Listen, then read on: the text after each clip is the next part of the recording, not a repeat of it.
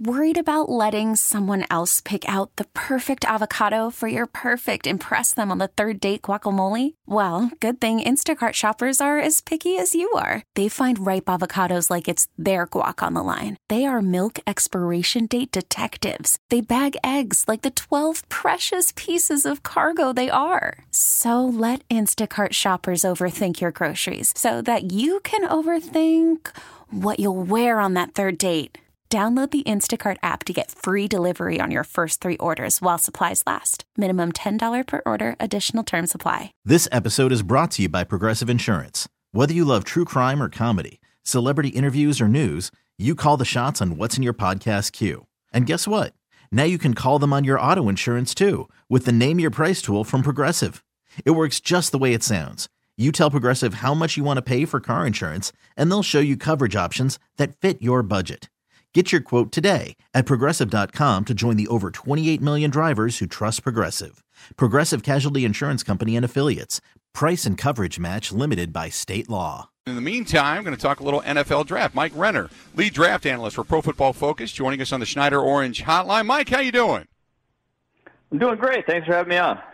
So uh, the thing that we keep talking about for the Packers specifically is the need a wide receiver. And we know this is a wide receiver heavy draft, but also now the Packers look and think, well, they've got four positions they're going to need to pay next year right tackle, uh, a center, uh, maybe a maybe a nose tackle defensively speaking. Obviously, they got rid of Brian Bulaga and they bring in Ricky Wagner, but you're probably going to need another offensive lineman at some point in time. So, uh, so you tell me after you guys go through all of this and start to do mock drafts and such, and you know, are the Packers grabbing a wide receiver, a top flight wide receiver that's going to help Aaron Rodgers out right away, or do they go in a different direction in your thought?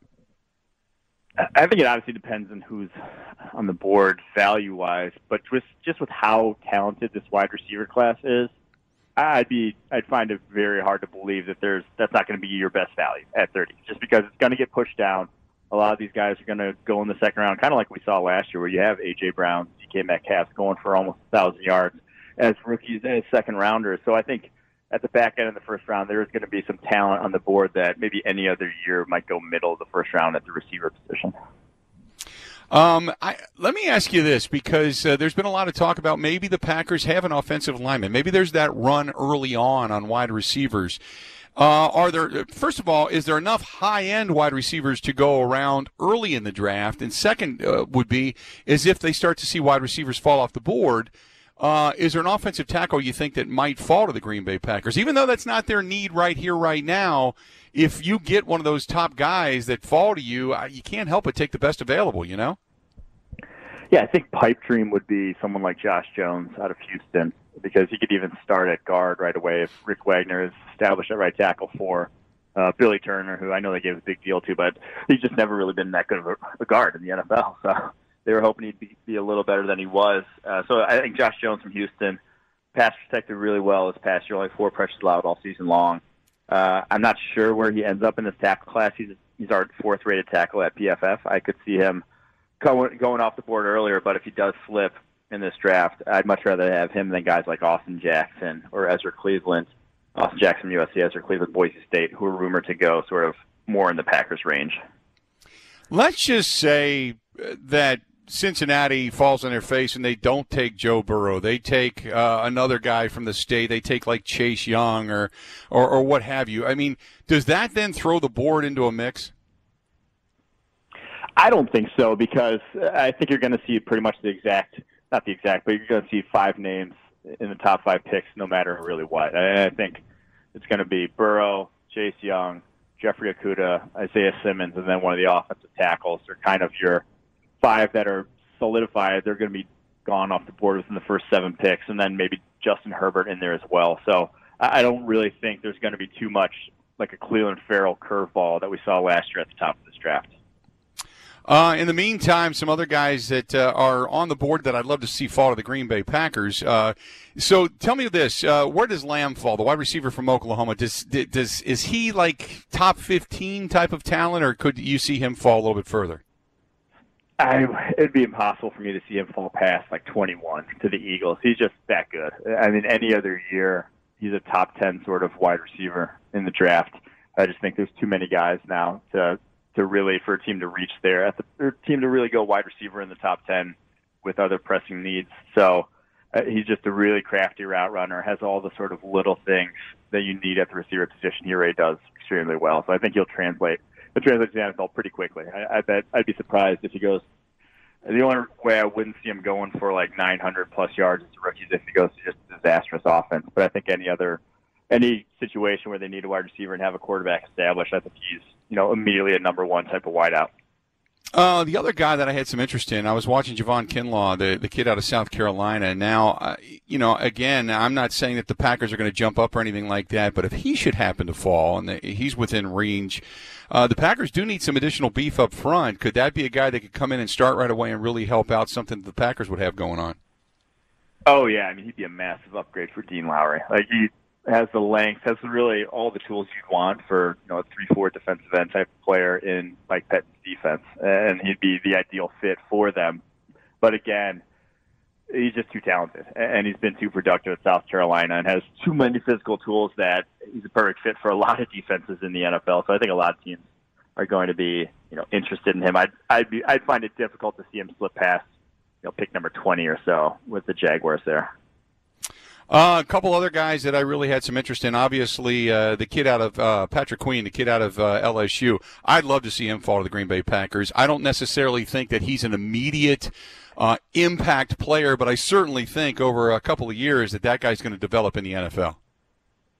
Yeah, I think if you go linebacker in the first round this year's class, if you're the Packers, I think that's the guy you want. Like Patrick Queen, to me, has the athleticism has the explosiveness to cover ground that you want from a modern linebacker. Maybe not the biggest guy, maybe not going to be a massive upgrade between the tackles and run defense, but that wasn't where they got gashed last year in the 49ers game. It was wide runs. It was the speed to the edge. That's what they need in that linebacking corps, and that's what he brings to the table. So, uh, yeah, if you're like I said, if you're going to take one, I, I'd much rather be him. Kenneth Murray, I have questions about how he'd fare in coverage and that sort of thing. And then the other guys, maybe Zach Baun he's just more of an edge guy than he is an off-ball linebacker at this point. Might take him a little while, while to transition. Uh, a lot of different uh, websites starting to say a guy like Tee Higgins, the wide receiver out of Clemson. There's a couple of guys towards the bottom of the first round of the draft uh, that could possibly be there. Would Tee Higgins be a guy that uh, would come in and be a starter right away, a playmaker on the outside for Aaron Rodgers? I think so. I think he's kind of what they've been missing in terms of a guy Aaron Rodgers trusts to make plays when he's guarded. And Rodgers hasn't given, you know, guys like Marquez Valdes-Scantling uh, and you know Geronimo Allison chances to make plays because well they don't. They're not that they're not they don't have great body control. They don't have great ball skills. Tee Higgins has incredible body control, great ball skills, ton of contested catches last year in Clemson's uh, offense.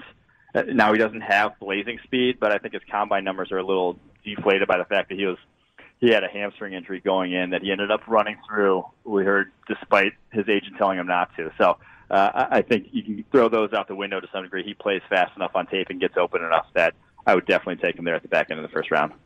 Got to ask you about uh, Jonathan Taylor, right out of our own backyard, the running back out of Wisconsin. Where do you see him going? I go back and forth on him because as a runner, I mean, he's about as good as anyone in this draft class. He has speed the size, you know, the tackle breaking ability, the physicality to run between the tackles in the NFL. But gosh, he just drops a ton of passes, and it does not look like a natural receiver. And I know they tried to feature him more this year, but he still he still had a ton of drops. Like he still was not great in that regard. I can't see him running routes like I could, you know, Clyde Edwards-Helaire, like like a D'Andre Swift in this draft class. So I think he uh, kind of limits the teams that are going to value him highly I still think he goes probably back into the second round is where he ends up coming off the board, just because, as a, like I said, as a pure runner, he seems like the closest thing in this class to a sure thing. Uh, a couple other guys I wanted to ask you about. Jordan Elliott, he's out of Missouri, the defensive tackle. If he should be there in the second round, uh, if the Packers get that wide receiver in the first round, if he should be there in the second round, is that a guy that you feel they could come in and, and really be some additional beef up front that could go alongside a guy like Kenny Clark? Oh, I'd love Jordan Elliott if they can get him in the second round. We have him as a first round player on our board. He dominated in the SEC last year. I, I think he kind of mm-hmm. got lost because no one really gave a damn about Missouri, and their defense wasn't any good. But he was he was pretty much unblockable in a handful of games there. So uh, he's not quite the quintessential Like I said, I was talking about three four defensive end. He doesn't have great length or great you know size uh, for the defense tackle position, but I think he makes plays. He's more of a playmaker in run defense than he is kind of a gap holder, and I think they could use any sort of any sort of playmaking ability along that defensive line outside of Kenny Clark on the interior.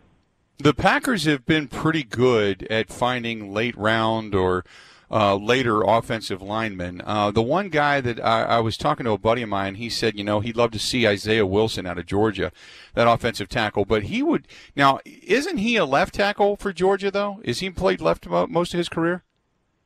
Uh, Wilson was a right tackle there, and right tackle. Much, okay, I think only played right tackle for them. I, I don't think. I mean, if you're the Green Bay Packers, I don't think he fits basically what they've scouted at the offensive line position for the last couple of decades. Uh, they draft they just drafted a lot better athletes than Isaiah Wilson. He just he tested out really poorly at the combine.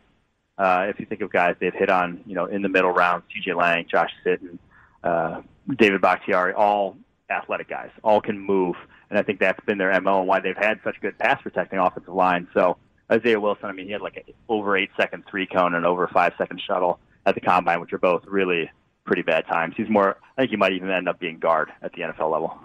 Yeah, he. But, but at six seven, that's a big guard. Yeah, I mean six seven, three fifty. He, I, I think he could still do it with you know his pad level, the way he plays. But I just he's going to struggle to mirror some quicker edge rushers.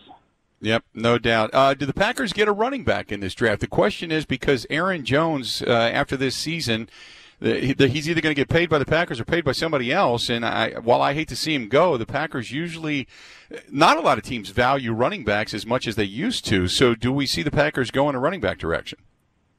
Yeah, I think they have to. I think day three they'll address it similar to when you know they drafted Aaron Jones. They'll probably draft a guy in that range again, if not two, like they did that year. So I, I do think you know every few years, or every couple of years, probably should be taking a, a couple swings at the running back position with how often they get injured and how, like you mentioned, how how how little you can find guys on that second contract that you think could be productive.